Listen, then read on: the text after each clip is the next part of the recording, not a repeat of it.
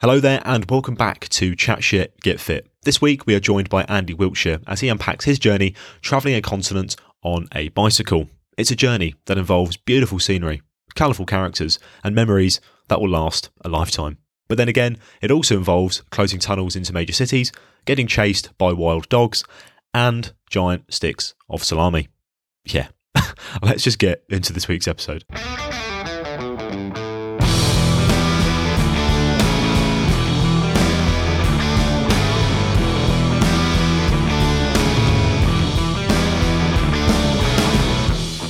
Good evening. Good evening, Bill.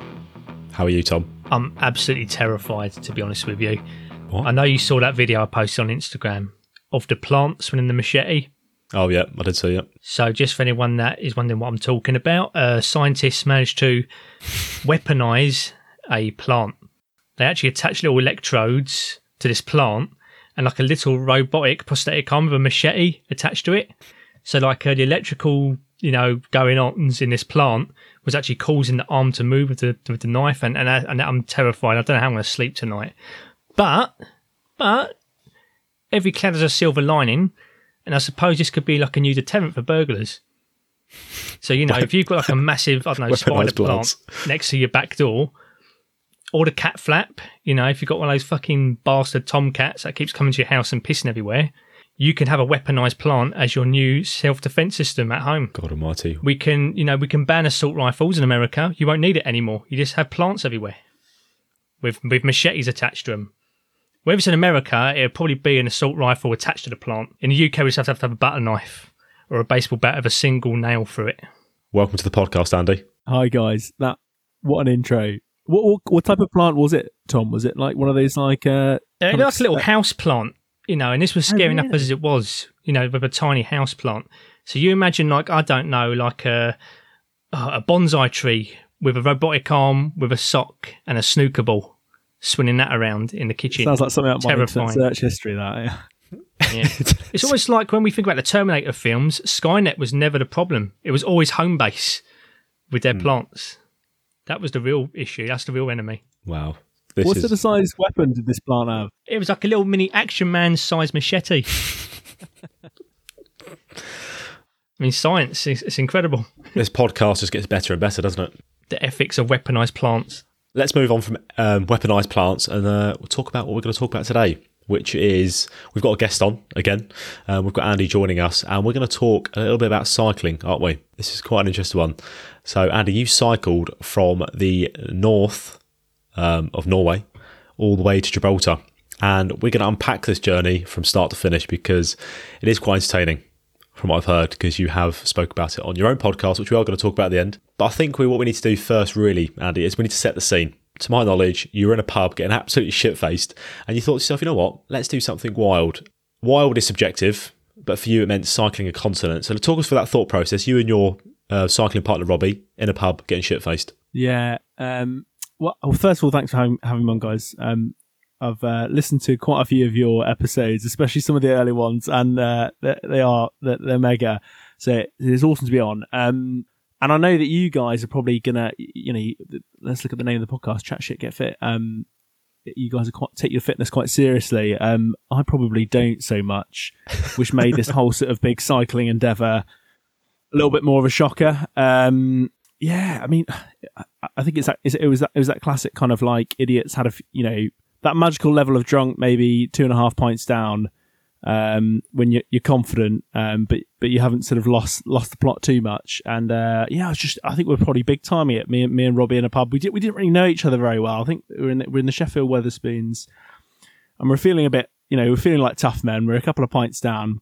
We're like, right. Or we're not we're not tough enough to get into anything like M M A or any like proper proper proper manly fighting stuff. Let's go for let's go for some sort of fitness challenge we could do. Um, and we'd recently watched ah oh, what's it um Ewan McGregor, Charlie Borman, when they cycle around the world, long way round, long way round. And we we thought that that looks bloody mega, but a we don't have the the um we we can't drive a motorbike because again we're not hard men like I was saying earlier. Um, and B, we didn't have the money to afford it anyway, so we thought let's do a budget version of that. Let's do one continent and let's try it on on push bikes. Oh my god! Did, did you have any background in cycling at all? No, not at all. No, honestly, apart from like, you know, the usual stuff that most of us have, have you know, when we're kids, just just, just cycling around the local area. Um, not cy- cycle much at all. I, I did a bit of running at the time, so I was I was fairly running fit, which is an interesting one when we when we get onto the, the beginning of the trip, and um, because because Robbie, the guy I did it was was really wasn't wasn't particularly fit, and I think he'll admit that he probably had a bit of uh, you know, um, e- extra meat around the middle, um, and I, I was relatively running fit. But then when we got to the cycling, it was um, it was a, it was, it was a different different kettle of fish. Just to clarify, really. Like he did cycle it with you. He wasn't in like a sidecar attached to your bike, because this could we've got to put things into context. No, I, I think there was times when both of us probably probably hoped for a bit of that, but um, no, um, we, we had these great big um, what are they called, these um, touring bikes, and they probably weigh something like fifty kilos by the time you've got all the kit on them. So they're quite big, heavy beasts to like get up hills and stuff like that. Speaking of your uh, partner Robbie, I remember listening, and, and I quote this bit. He just literally went, "We were just a couple of blokes in Wetherspoons and thought it can't be that hard." Um, I'm sure we're going to come on to how hard it actually was, but um, I did like that quote. That did stick out to me quite a bit. It's always Wetherspoons, isn't it? It's always bloody Wetherspoons. I mean, usually when you uh, w- when people tend to have ideas, uh, particularly when it's in a Wetherspoons, yeah, Wetherspoons is like, you know, the the base of all great ideas.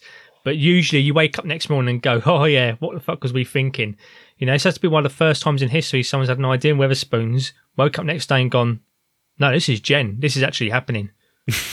Yeah, maybe that's a good point. Yeah, because I know Robbie was surprised. Um, we'd sort of obviously agreed to it a few drinks down down range, and we were feeling a bit confident.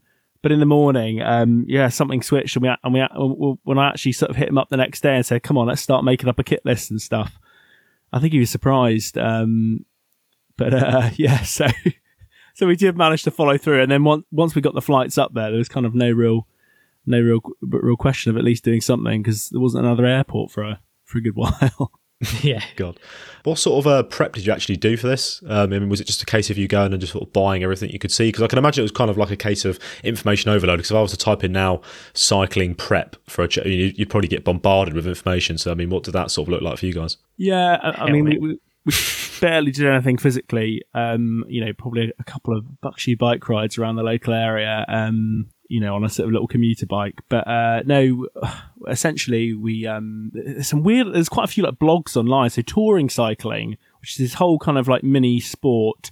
I don't, I don't think it's massively big in the U K, but in Europe, you know, they, they love it. There's a lot of like um, slightly odd Europeans who like going on these, these long journeys. Um, so you could find the, the, the slightly weird little, little bl- little blog. Sometimes I had to use a bit of Google Translate, um, but people would lay out their whole kind of kit and equipment. I think the, the trap was to take too much kit. I think is you know you guys will probably know as well from from some of your, your military experiences that like it's very easy to just just fill bags with, with stuff that you, you might need, but mm. you know on, on the bikes every, every kind of bit, bit of weight you just got to lug up a hill. Um, That's up, I yeah. think we thought we packed quite light. But um, we definitely chinned off a load of kit probably halfway through um, because you can get away with, with, with very little, really. What sort of bikes did you have? Did you have some like Gucci bikes, or are they like proper basic? Yeah, so again, we, we were cheapo students with not much money. Um, so uh, yeah, you, you, again, Googling it online, there's different types of bikes for touring, cycling. Generally, you're looking for like, if you look at your, it's not the sort of bike that you'd be seeing someone doing, you know, the Tour de France in a sort of carbon fiber, super light, really like thin posts. It's real like old school, simple engineering. Actually, steel is what the mo- the best touring bikes are supposedly made out of, because it's, you know, it's quite strong, and if it gets damaged, you can repair it quite easily. We got some aluminium ones because they, they were a bit cheaper. Um, and, and the, the bikes generally are pretty gleaming. Um, I think the, the problem we had was with, uh, weirdly, some of the, the, the bike spokes.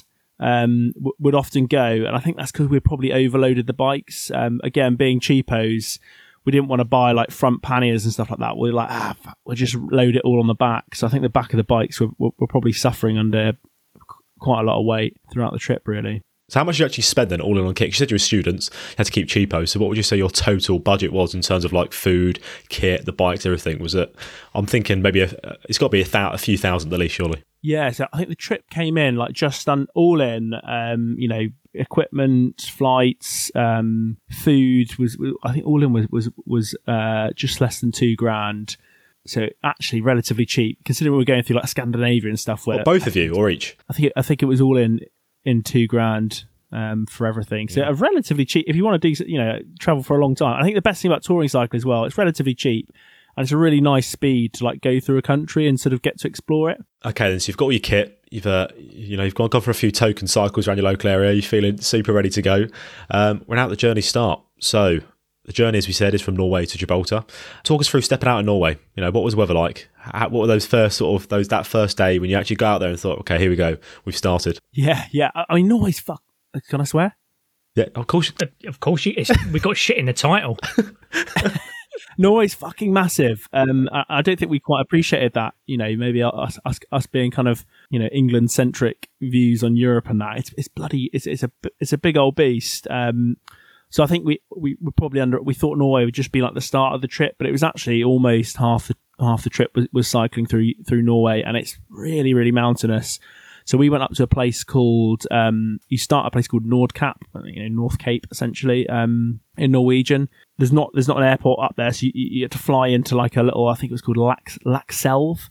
Um, and Lakselv is like, you know, you, you wouldn't really get a town in the, in the U K here. It sort of looks like um, something you might have seen on American movies of some American like mining town out in Alaska. It's got very much that feel, uh, you know, hard as nails blokes walking, walking around everywhere who all look a bit depressed. Um, you know, and, and, and there's no sort of shop. There's, there's sort of one shop in the town, and um, but I think the thing that, that got to us, I mean, and I love the sort of psychological side of the trip because it's really interesting. Um, is uh, you know, when we flew in with not really that much kit, and we saw sort of snow on the ground, and we're like, oh yeah, we didn't think about that. It might actually be snowing, and. Uh, Uh, and luckily, we, we had reasonably all right we- all right weather. But yeah, I think that first day of, of landing and, and seeing the snow um, definitely freaked freaked us out a little bit, and thought maybe maybe we've we've been too cavalier with this trip. Did you prepare enough warm kit, do you reckon? Like in terms of actual wearing stuff, and then your accommodation, as I'm sure we're going to come on to. I mean, was that was that ready for the elements? Yes, yeah, so, I mean, what, what, did, what did we have? I think we had a, um, essentially a, a warm jumper, a rain jacket, and then a sort of like summer sleeping bag, so quite like a light a lightweight one. But, you know, that time of year, obviously in Norway, it's twenty-four hour sun pretty much. So it doesn't actually get too cold at, at night compared to the day. So the summer, summer sleeping bag was all right. And, and when you're on the bike, you're obviously you're obviously staying quite warm. So there wasn't really that much time of us being sort of stood about. So, yeah, it, it was fine, really, actually, actually all, all, all the kit that we brought with us. We brought some amazing uh, tents. If you're ever looking for a good tent, Decathlon does an absolutely brilliant tent. Nice and cheap as well. Um I can't recommend Decathlon stuff. I love Decathlon. Decathlon to me is like my, my you know, like how, you know, a bit sexist here, but like how Primark is for women. Decathlon is yeah. like my Primark. I fucking love Decathlon. And the good thing about Decathlon is even their display section is just great. You just go in there without the intention of wanting to buy anything. Just go and sit in one of their canoes for an hour and just enjoy yourself. Sit in a canoe for an hour. And you, you find sports you've never even heard of in Decathlon. You can, you can find like a new hobby. Like, oh, I didn't even know... You They've know. actually got display tents in there, so you know uh, if you do come out of Wetherspoons and you you know you're not going to make it home, and you walk past the Decathlon, guess what? oh, Just so. go chill out in one of the tents for you know the night. Where where do you guys buy all, all your sort of like sports and gyms kit? Do you go do you go to some plush place, or are you like Sports Direct kind of? Well, Sports Direct's a bit posh for me. That's more of like a, a where I buy my mugs from.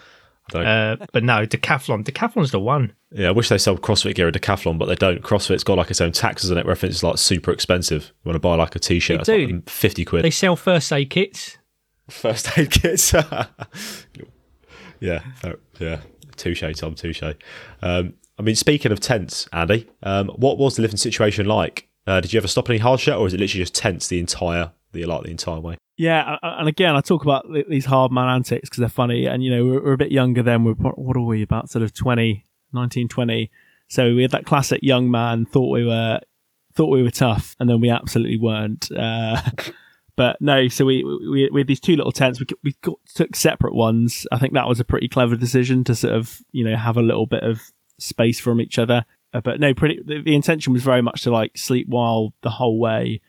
I must say, as we got further down to Europe, we started thinking we were kind of like kings and we'd really achieve something, and that we that we earned a few stays in, in campsites. But yeah, I think hotels, brrr, maybe one or two times. I mean, we, we stayed in one which is quite a good story. After our um, after the third day of the trip, we were absolutely broken. Um, we got what, to a little three? town in, called Alta. Day.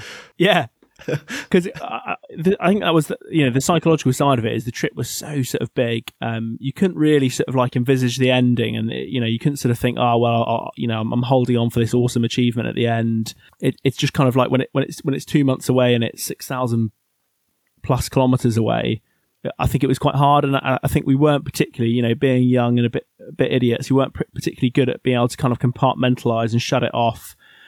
So yeah, we, we found it really hard the first three days. Um, we're cycling not not very long distances. Norway's absolutely crazily hilly. Um, and at the end of the third the third day, uh, we had to go stop in a stop in a hotel, which was a great shout. But again, that young man kind of um, arrogance. If we'd been honest with ourselves and said, "Hey, that's fine," you know, some we need a bit of time for a mental reset as well as a physical reset. But we we, we made ourselves feel quite bad about it, as if we'd sort of like failed. By uh, sort of ha- having to have a little little pamper session um, in a Norwegian travel lodge, but it was probably what we needed to reset our minds after getting absolutely battered the first three days, and then seeing, you know, almost no progress on the map. I think you're right what you're saying there about the psychological stuff, because like we obviously joke saying our day three, but I always find it's those those early few days of any sort of arduous task where they're the, the sort of that's the that's the that's where people most people break, isn't it? Because it's the point of where like fuck, you can't, the end's not nowhere near. Um, it's all a bit of a shock to the system. But once you actually get yourself settled into that routine, almost, um, you do start to feel like, okay, you know what, I'm here now. It adapts very quickly. Yeah, it's right, isn't it? We are creatures of adaptation, aren't we, as, as humans? And like, you know, uh, you're right, these first couple of days you're still in your like soft mindset of living at home, having your cup of tea whenever you want, and um you know, in, in, a, in a warm house, not doing something particularly physical. But it's like after maybe after three or four days you, your mind sets like, oh, this is the new normal, and just accepts yeah. it. What was your sort of food like? Because something that did stick out to me was your uh, apparent obsession with tortellini. Now, I mean, when I think of a, a cycle across a continent, I don't think of whacking up the tortellini and get, get, getting that on the go. I mean, yeah. Uh, I mean, we took, um, you know, I think at the beginning of the trip, being like o- overly planned and stuff, we we thought, oh, we'll, we'll carry a load of stuff with us. We'll carry high energy things with us. Um, we got a load of like old army rations, probably from the, you know, from the Falklands War or something, uh, and stuffed them in the ba- in the back of our bags. But I, I mean, you, you, you're eating so much on that trip. Um, you should you, you should eat through that supply like rapidly. Um, so we sort of essentially banked off. We would just hope that we would find a sort of supermarket or something like that. And we would just sort of get, oh, I mean, yeah, there was no real nutrition. We probably should have looked in some nutrition and that, but it's basically like, I'm starving.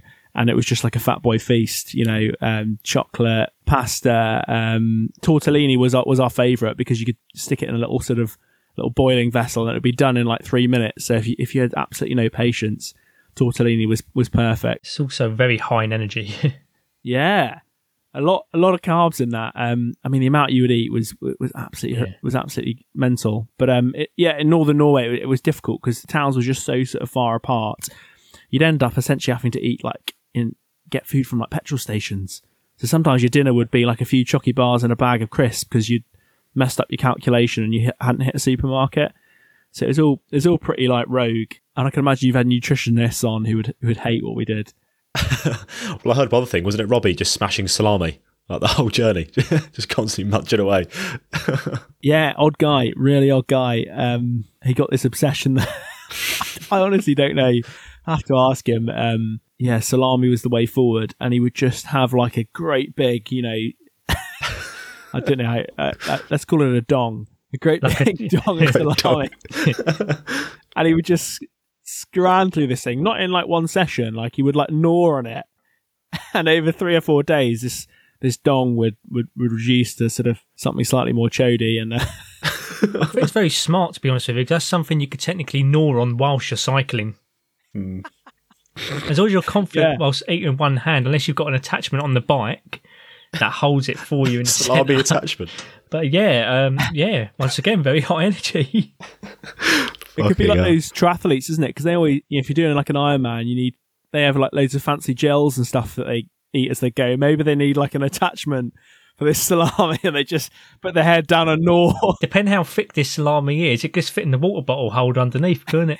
Oh, geez, size that perfect. Yeah, we need to patent that idea. That's, maybe that's we're wrong. Maybe it isn't actually a water bottle holder. This whole time we've actually misunderstood its purpose, its true purpose. It's a salami holder. Every bike comes with one. Most bikes come with a salami holder. I think we need to patent that idea. Yeah. Let's get that banked. Salami aside, Andy, what was what was it like in Norway in general? Like, was it, because obviously people always think of Norway as like this idyllic, you know, beautiful thing. Was it was it as good as people think? You know, overall, what would you say your experience of Norway was like? It is absolutely beautiful. Um, but we're talking about that thing of like people get, you know, the, as humans kind of getting accustomed to stuff and like the novelty being the enjoy, enjoyable bit. And it's funny, you know, we, we catch ourselves, I said, a week or two into the trip and you're going down another like, you know, beautiful fjord um, that's more stunning than any kind of beauty spot in the U K, you know, threefold over. And it's just a bit like, uh, okay, yeah, one of those again. Um, at first, I think we, we were really kind of like bowled over by how beautiful Norway was. But we, we, you kind of got, almost got, got a bit bit sick of it by the end. And because it's so hilly, you'd end up sort of hating these beauty spots because there'd inevitably be be a bit of a hill in it. Um, the fjords, I mean, were the, were the worst bit psychologically because often, you you know, you get to the to one end of, of a sort of inland fjord and you can see the other side of where you want to get to. That's maybe a few hundred metres away, but you've got to cycle five kilometres down the fjord and five kilometres back up the fjord. So that was, you know, that that was an interesting one for kind of like breaking our morale a little bit. Um, start playing little mind games with yourself. Oh, if only I could just like fly across this little stretch of water. Yeah, for sure. I mean, it obviously sounds like, you know, nice relaxing going through fjords, but I feel like what we need to talk about, Andy, is what the fuck happened in Trondheim, because there's a bit of chaos that happened there, wasn't there? Yeah, so we, I think we were surprised um, how rarely we had kind of clashes with the authorities on the trip, considering we were, we were pretty much um, wild camping the whole trip, um, that is just find us like, oh, there's a random little wood block, you know, let's go in there. Um, I can, I could talk about this later, but like that was that was interestingly one of the things that me and Robbie would clash over. He was, Robbie had a, was much more rogue about where he was willing to sleep, and I was a bit more picky. So Robbie would sometimes have us sleeping on like roundabouts in like, you know, in the middle of a sort of town or something, or some little place round the back of an industrial estate that you're like, I'm pretty sure like drug addicts use this place as like somewhere to shoot up. So yeah, we, we were quite fortunate in terms of like not getting not getting into trouble with the police and stuff like that. Um, I think maybe because, you know, we, you're quite quiet on a bike and you can sort of hide away. Uh, but the one time we did cause a few dramas was coming into Trondheim. So Trondheim, I think, is Norway's second biggest city after after Oslo, kind of on the, you know, on, on the sort of western side, and it's surrounded by hills, and so it's sort of accessed by like tunnels and things like that, essentially, to get through these hills. And then the, so there's, there's one main road that basically goes all the way down Norway, and essentially we were cycling down from the, from the north, and as it gets into, it comes up to a, a little tunnel as it's about to go into Trondheim. And by this stage, you can imagine we're, you know, sort of two and a half weeks into the trip. We're, we're pretty sort of threaders. You know, we, we want to get to, we want to get to Trondheim because we know we've got like a nice youth hostel to stay in. We can have a beer and we can kind of feel like we've accomplished something, ticked it off. And we're getting, we're starting to cut corners and we're starting to be lazy. Um, so we thought, oh, we'll just, we'll nip through this tunnel. It can't, can't be too bad. Um, start going into this, this, this, this tunnel. It's on quite a busy road anyway, pretty much. I mean, it's a sort of a road, you know, maybe even a motorway. I can't remember now, but, um, we go into this tunnel and it's getting really, really dark and really, really narrow. And there's cars going past us, bleeping their horns. Um, you know, people winding down the windows, shouting at us. And that's an interesting one. The Nor- Norwegians were quite aggressive drivers, actually, surprisingly. And we thought, oh, okay, something, something's, something's not up here. And I think that the, the penny really dropped when a, a bus stopped.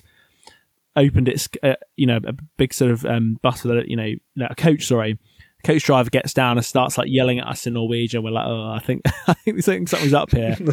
So we sort of like back out this tunnel. Um, and as we're backing out, out, the signs for the entrance all sort of go chunk, chunk, chunk, chunk, chunk, chunk, chunk. And it's this tunnel closed. And we're like, oh dear. You can see the traffic already like stacking up. And we're like, oh God, we might get, we might get, forget filled in here if people realize this was us. So like absolute cowards, we jumped over a wall, um, hid in a bush and, and watched the police sirens as they went into the tunnel to, to never find us. Uh, I don't know how long they searched for these, these cyclists, you know, kind of disappeared before their eyes, but uh yeah and, and unfortunately that meant we had to cy- cycle the old road, which was a was a big hill, into Trondheim as well, so we did get a bit of punishment ourselves. But yeah, we did shut shut that route for a bit. Classic Brits support. Well, that, it's not it? Cycling if you don't cause a conven- inconvenience for other drivers. Yeah, exactly that. So you just get into the spirit of being a cyclist, that's all. Yeah, and that that was surprising how, like, we thought the Norwegians would be, you know, they're, they're kind of like a very kind of cool culture. You think of very, like, laid back, quite liberal. Um, God, I think we got screamed at by Norwegians more than more than any other country. Um, maybe it's that Viking heritage, that Viking aggression. All the two British guys just taking up all their tortellini stocks. Yeah. Tortellini things. Yeah.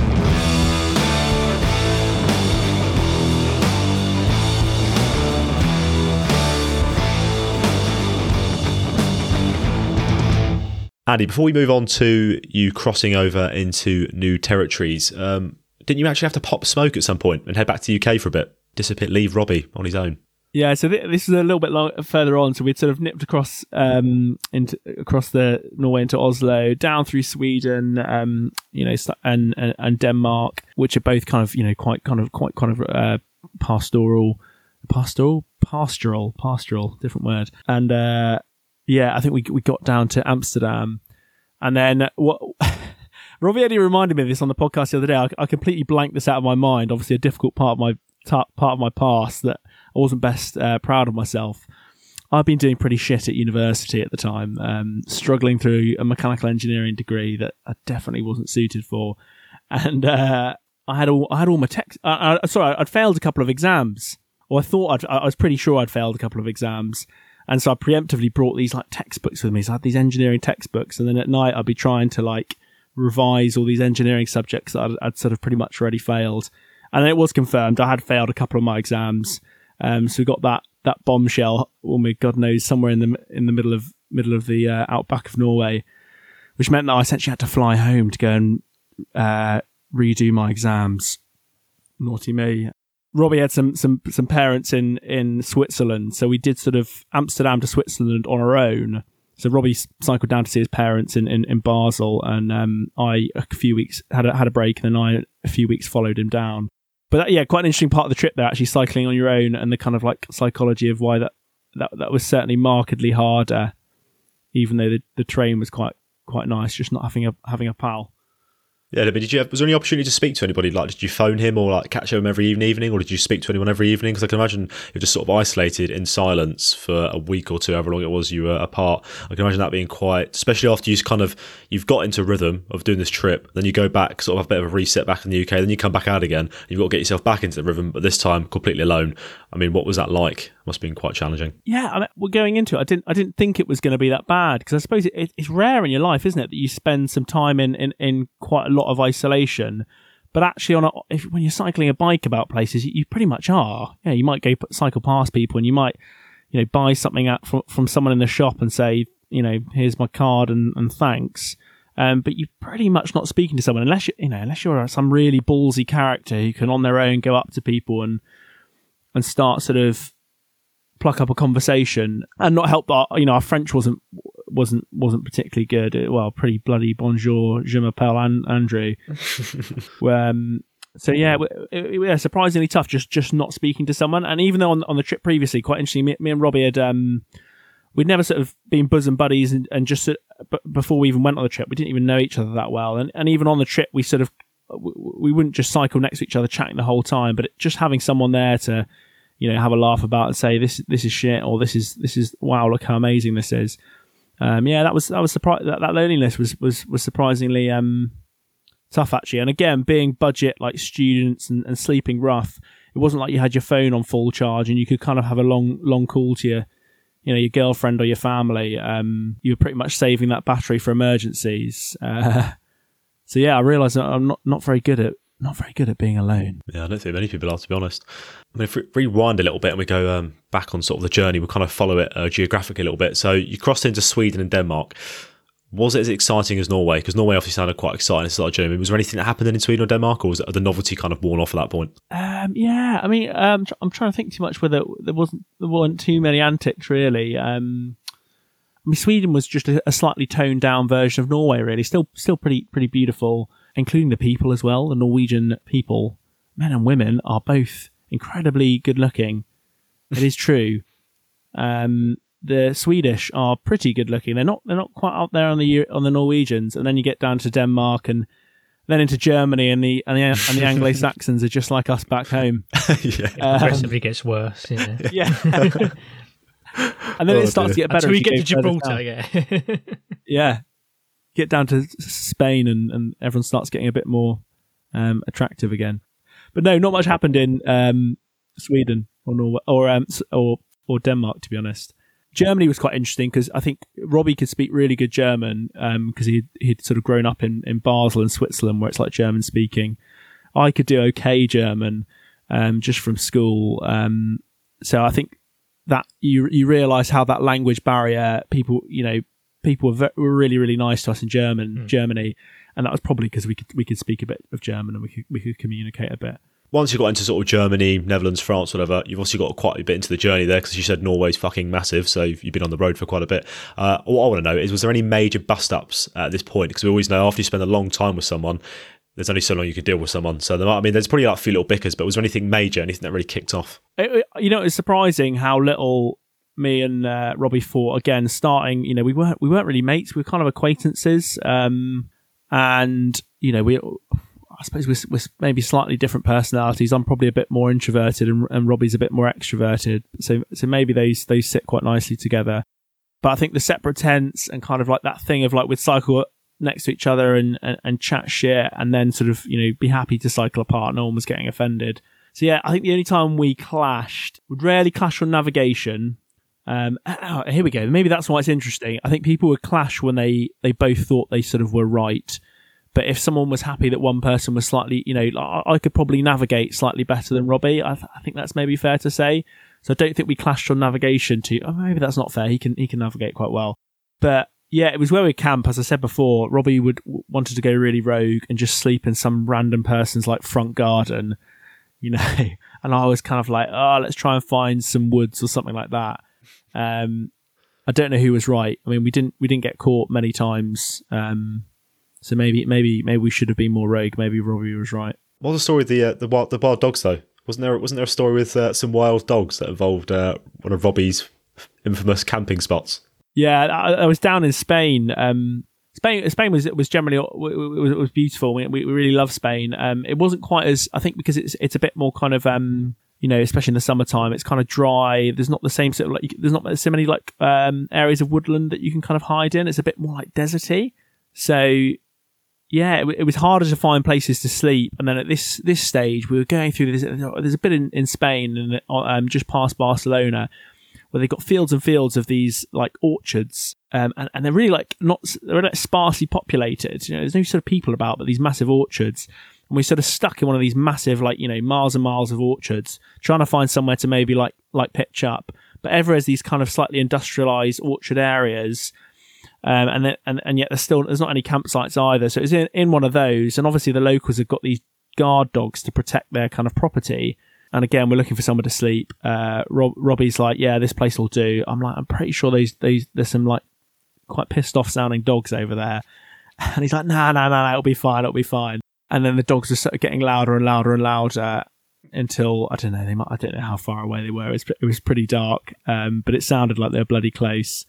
Um, Should have legged it. Yeah, and I think that was one of the times we we clashed over somewhere to stay, and, and maybe I was in the right at that stage because we didn't. This get is mauled. Almost turning into like the guide on things not to do on a yeah, cycling trip. Yeah, yeah.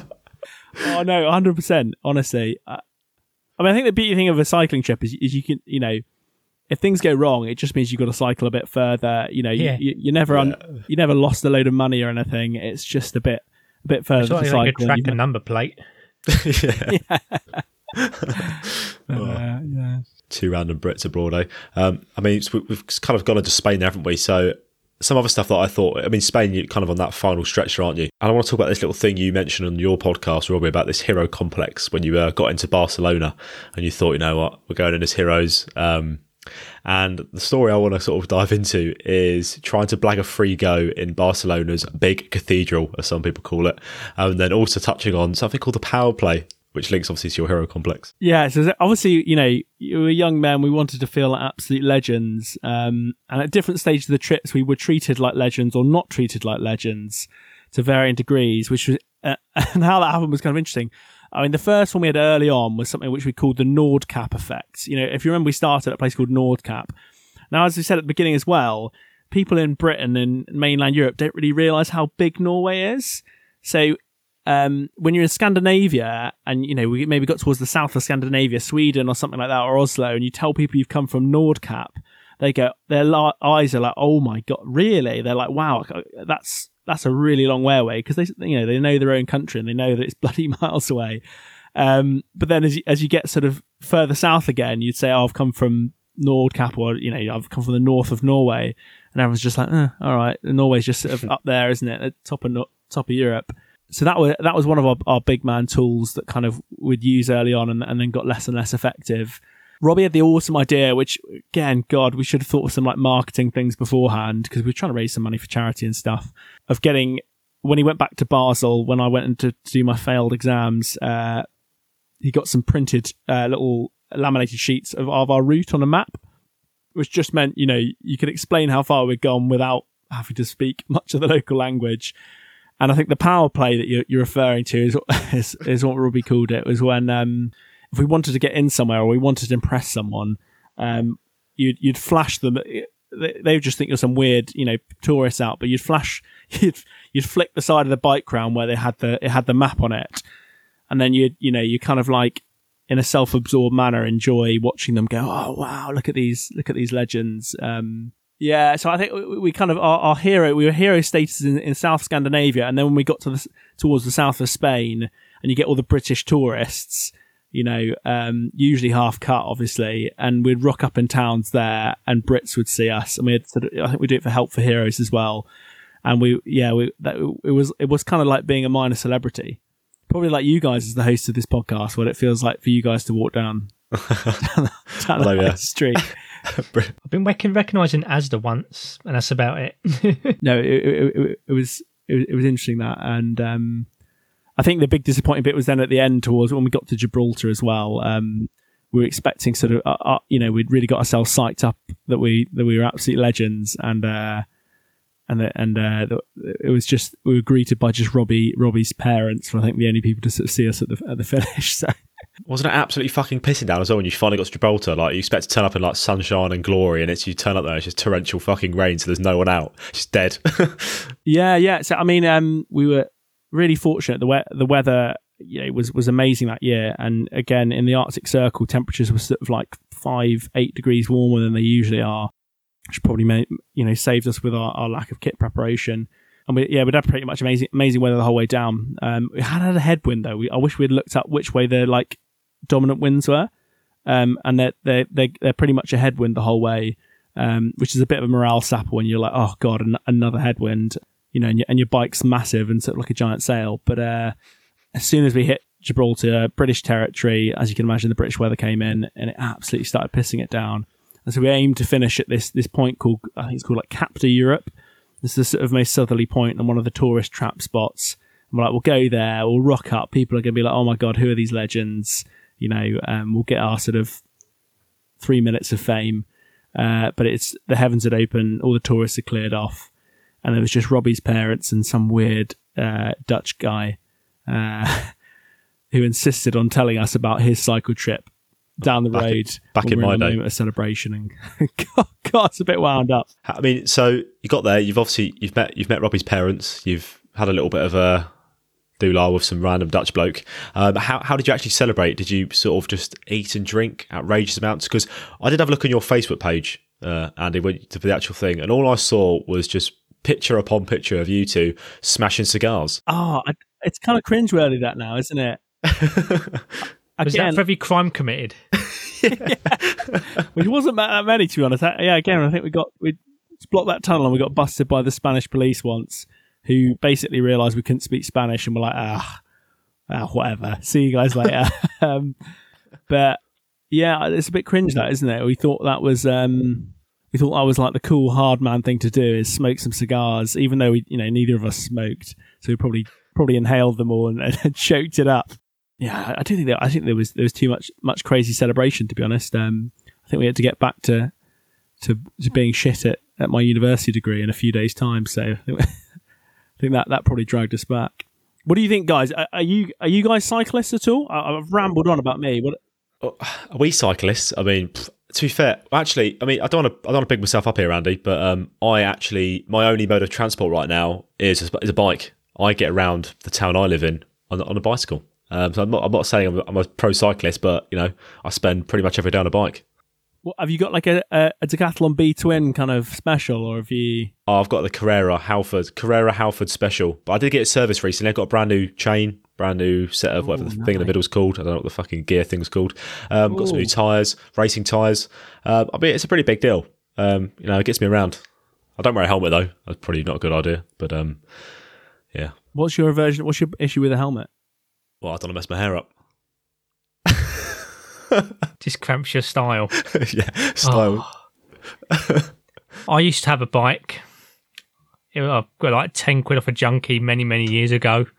I used to cycle back and forth to work. And that's when I, uh, I injured my ankle, Bill, and I left it chained up in the town oh, centre yeah. Yeah, for yeah. nearly five years because I lost the key to it. And I'd walk, I'd walk past it almost every day. Yeah, I remember now. And uh, each day I'd see it getting vandalised more and more and more and more. ten pound bike, I was going to leave it be there. Oh, nothing. It was there all the way up until the council. This is over like ten years ago now. It was left there all the way up until the council actually ripped out the, uh, the, the where, where you'd put the bikes to insert new metal poles. But every time I'd walk past there, the wheels were gone. Uh, at one point, someone st- stabbed a novelty-sized pencil into the bike seat and left it there, which was really interesting. What are people doing with these like these random wheels that they're stealing off bikes? That's a great question. I have no idea. I'm more curious as to why someone's walking around with a novelty-sized pencil. Stick it into bike seats. Is the novelty-sized pencil still in there, or, or could you just tell from the like the wound? You're like, ah, oh, I know, I know. No, no, it was it was still in there. It walked, I walked past. It was just stuck in there. It's like those I used to get as the seaside as a kid. Those massive, like mm. one foot sized pencils. So to answer your question, Andy, no, we're not cyclists. Nah, not anymore. Not since the pencil incident. You realise how vulnerable cyclists were to, to pencils, you know. Danger game, danger game, I know, right? What, what's the theory on, like, you know, for you guys into your sort of CrossFit and things like that? Is is cycling good good fitness for, for that sort of stuff, or is it? I, I think cycling. I think cycling is a good mode of fitness simply because it's low impact. Like it's a it's a low impact thing that most people can kind of get stuck into, even if it's like an indoor bike. Um, it's normally quite a good tool for most people to sort of get stuck into. Yeah. Um, And yeah, it's quite enjoyable. It's a good thing to sort of get into, I think, cycling in general. I mean, one of my main uh, things about cycling is that people can combine it with just getting back and forth to work. Mm. So it's one of those things where when we try and we want to kind of make exercise almost low effort sometimes. Notice I said sometimes. What I mean by that is that some people don't even think of it as exercise. It's just a simple case of their modality of going back and forth to work, which increases physical activity. So I'm happy with that. At the same time, we've also got, I know it's completely different, but people that might like uh, cycling, there's easy gateways to get into it. One, cycling is just a really simple thing to do as long as you know how to ride a bike and have the money for a bike. But people could get into it via, well, maybe they just simply like going to spin classes at first in gyms or an upright bike. And eventually, maybe this is going to be my jam. Maybe I'll go out and buy a bike. So yeah, I really like cycling. I don't do it myself, but I do agree with it. I think it's quite a good one as well for that. Like, um, I remember I did a bit of triathlon after this trip. Um, And yeah, they, they talk a lot in the sort of, I don't know about you guys in your sort of training about the sort of like eighty twenty model of, you know, eighty percent of your training should be really easy effort, low heart rate stuff, and twenty percent should be, you know, hill sprints, um, yeah. thrashing yourself. Um, yeah. But, it, you know, it's, it's hard, isn't it, to find the hours in the day to do like long amounts of, of, of, of eighty kind of low low heart rate stuff. So yeah, maybe maybe commuting's the key. It's like, you got to do it anyway. I mean, I feel it depends on the goal, but with cycling, you could do either or both. Uh, you, for you guys in, in your sort of weightlifting world, is there a similar thought of that, like eighty twenty, where you want you want to do, um, you know, lots of lots lots of reps at, at lower weights for most most of your training, or is it or is it all kind of like, you know, high intensity work?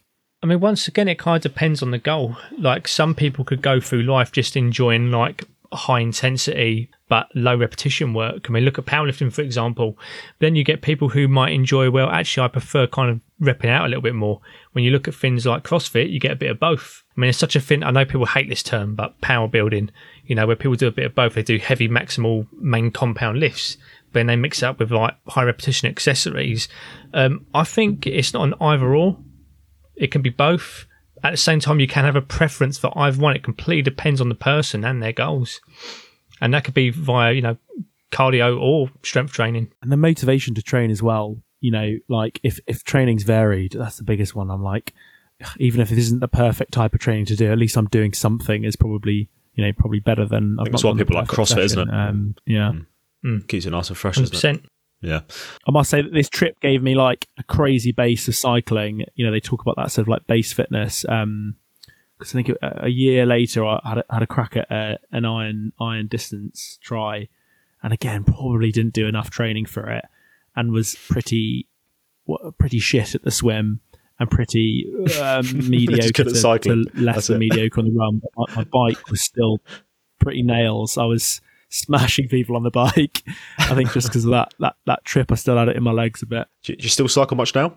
Is that something you still get involved with? And yeah, I need to. Again, I've got no excuse apart from, you know, life getting in the way. I, I, I, w- I w- wish I could get back into it. I, I think it's also where you live, like where, where I'm living at the moment, um, up north. Um, it's actually surprisingly not great cycling. You know, you gotta you gotta cycle through quite a lot of like urban areas to get to it, it being quite nice, which I think is just a bit of an off put. But that's probably a pretty weak excuse, really, isn't it? I mean, whenever I go up north, uh, particularly Yorkshire, I just think it's insane to be cycling those hills in the first place. But that's just me. I think new challenge, Andy. North North America, South America. Yeah, that could be cool.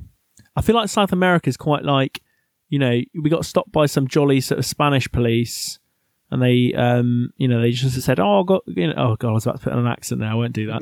Um, you know, please keep going, keep going. um, but I mean, we like, can do German accents, Norway accents. We can, yeah, crack on. Like.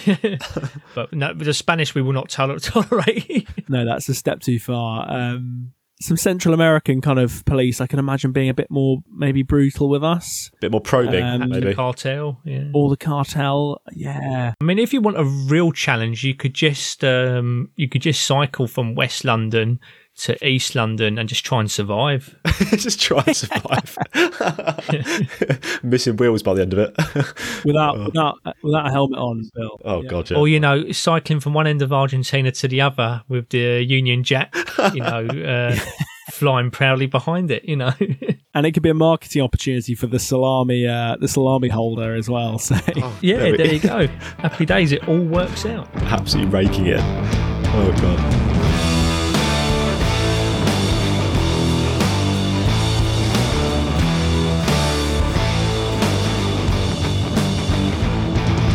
And if we if we just sort of wrap up your uh, epic adventure, some overall reflection, uh, we'll just finish with a, you know quick some quick fire questions to sort of wrap things up. Um, would you say there's any memorable characters you met along the way? Anyone that really sticks out to you? Yeah, I, I mean, I think we I think the people who are more memorable are, are the villains, you know, mm. rather than the kind of like heroes.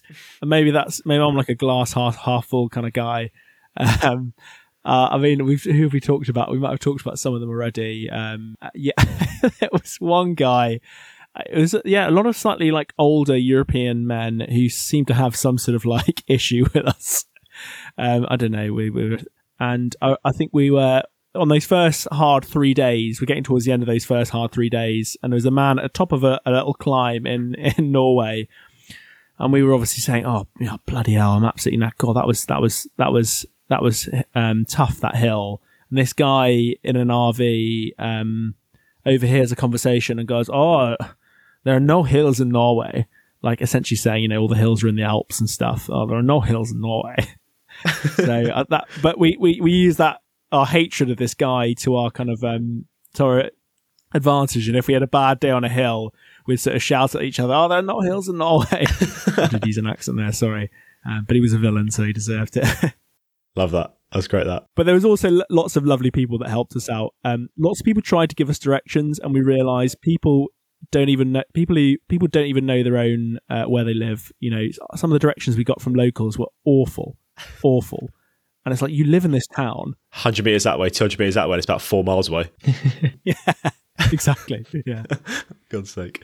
Um, what would you say your best memory was and your worst memory? Oh, okay. Best memory. Yeah. Oh, easy. Um, it was the stuff that you'd like stumble across. Um, and that was a quite nice bit of the journey is rather than, you know, going on, on TripAdvisor or Google Maps beforehand and searching the big attractions and kind of knowing what you're going to go and see before you found it. Again, this is probably before a lot of that stuff had existed. Um, and we didn't, and it was all like pretty rogue. So it's when we'd like stumble across, across something quite cool. Um, there's a bit in the south of France called the Rhone Valley, R H O N E. Amazing. A bit so beautiful, which we didn't really expect. And it's like, there's just uh, town after town of these, like almost like, they look very like medieval, these towns. and a few of those that we'd stumble across kind of, um, you know, at strange hours early in the morning when there's no tourists there was was sort of like going back into history. So that that, that was really cool, the stuff that we'd like stumble across. Uh, worst memory, um, I think just those early days, probably, probably those days of thinking, you know, we're gonna we're gonna have to return home without even a bit, with, without achieving this challenge, and, and we're gonna be gonna be a bit embarrassed. Um, and that that that, that was probably probably quite tough. This first first first year. In fact, no, easy, no first day. Well, I, there we go. I talked about it at the beginning, and I didn't bring it up. Um, Robbie was really unfit, and I was quite fit at running, and Robbie was absolutely smashing me on the first few hills in Norway, and I was just in in. in bits, you know, because I'd, I'd psyched myself up to be the strong cyclist, and I wasn't. I was the I was the handbrake. You mentioned those those early days where you thought, oh, you're gonna have to go home, and um, you know, you might have to like not complete the challenge. Was there any point where you were like super close to actually making that decision of, you know, just packing the bikes away and just fucking popping smoke, basically? I think we we definitely told ourselves, you know, we we weren't create these. I love people who go on the, these things and talk about the oh, I absolutely had this vision, and there was no way I was ever going to fail it. We probably told ourselves several times, like, oh, it's all right, mate. We'll just, we'll get to, you know, insert town. We'll just go that far, and then, and then we'll get a, a flight home. Um, and obviously by the time you get to that town, you've kind of like, you've got into it. Um, so actually it's, you know, it's not the worst thing to sort of say to yourself, oh, I'll just get to this place and then change, change the goalpost. Yeah. What's one more destination? Uh, and finally, Andy, is there any advice you'd like to give anyone uh, thinking of giving a similar challenge a go? I mean, as we said, this whole podcast is essentially telling people what not, you know, what not to do. Um, is there anything you tell people to do? Yeah, I mean, um, I think that this is gonna this is probably be a nice finisher. The, the whole thing in the first place of touring cycling, which again is quite big in Europe, not that big in the U K. Um, probably because we've you know we've got to we've got to get on a ferry to get get somewhere outside the country. Um, yeah, it, it's really accessible actually. You know, um, I talked about two thousand pounds. Most of that was like things like ferries and um, campsites, a lot of the food, the actual kit. You know, you, you can probably do it. You could, you know, you can have a, an all right road back bike and probably strap a few um, bags to it relatively easily. Um, and it is pretty achievable because, you know, you, you can go at your own pace. You know, if you're wild camping, you don't have to reach a certain des- destination. So I would say if, if you're somebody who quite enjoys a physical challenge um, and you enjoy a bit of a kind of whimsical adventure where you, you don't quite know where you're en- you'll end up, um, it's great. It's it's a really nice pace to see a country.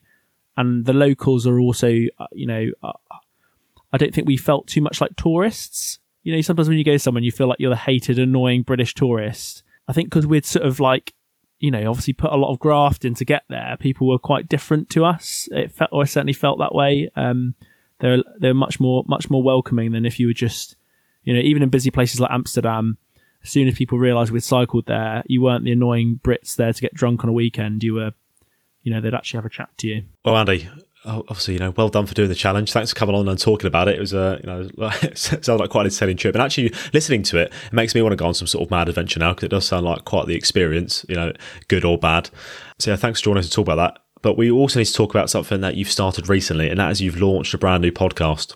So I think we should uh, have a little chat about that. Talk to us. What is this brand new podcast? Um, yeah, I've got I've got a new little podcast myself. Um, Things We Find Interesting is what it's called. Pretty much what it says on the tin. Um, you know, we just talk about stuff that, yeah, is is is, is interesting to me and some of the guys that come on it. Salami, salami, salami patents. Um, all yeah. the weaponized plants. Oh, the, yeah. Oh God, we could definitely do an episode on weaponized plants. Um, you know, as you said, there's like a big ethical call about that. That could be really interesting. Well, if we need to start organising a resistance, we need to get the word out ASAP. So yeah, def- definitely an episode for the future. Um. Uh, And plants don't listen to podcasts yet, so it might be a good medium to like yeah. get it out to the to the humans. Um, yeah, so we, we do all sorts of different stuff there. Talk about some like um some kind of world politics stuff. We also do some stuff on fitness. We had um you guys were mentioning powerlifting.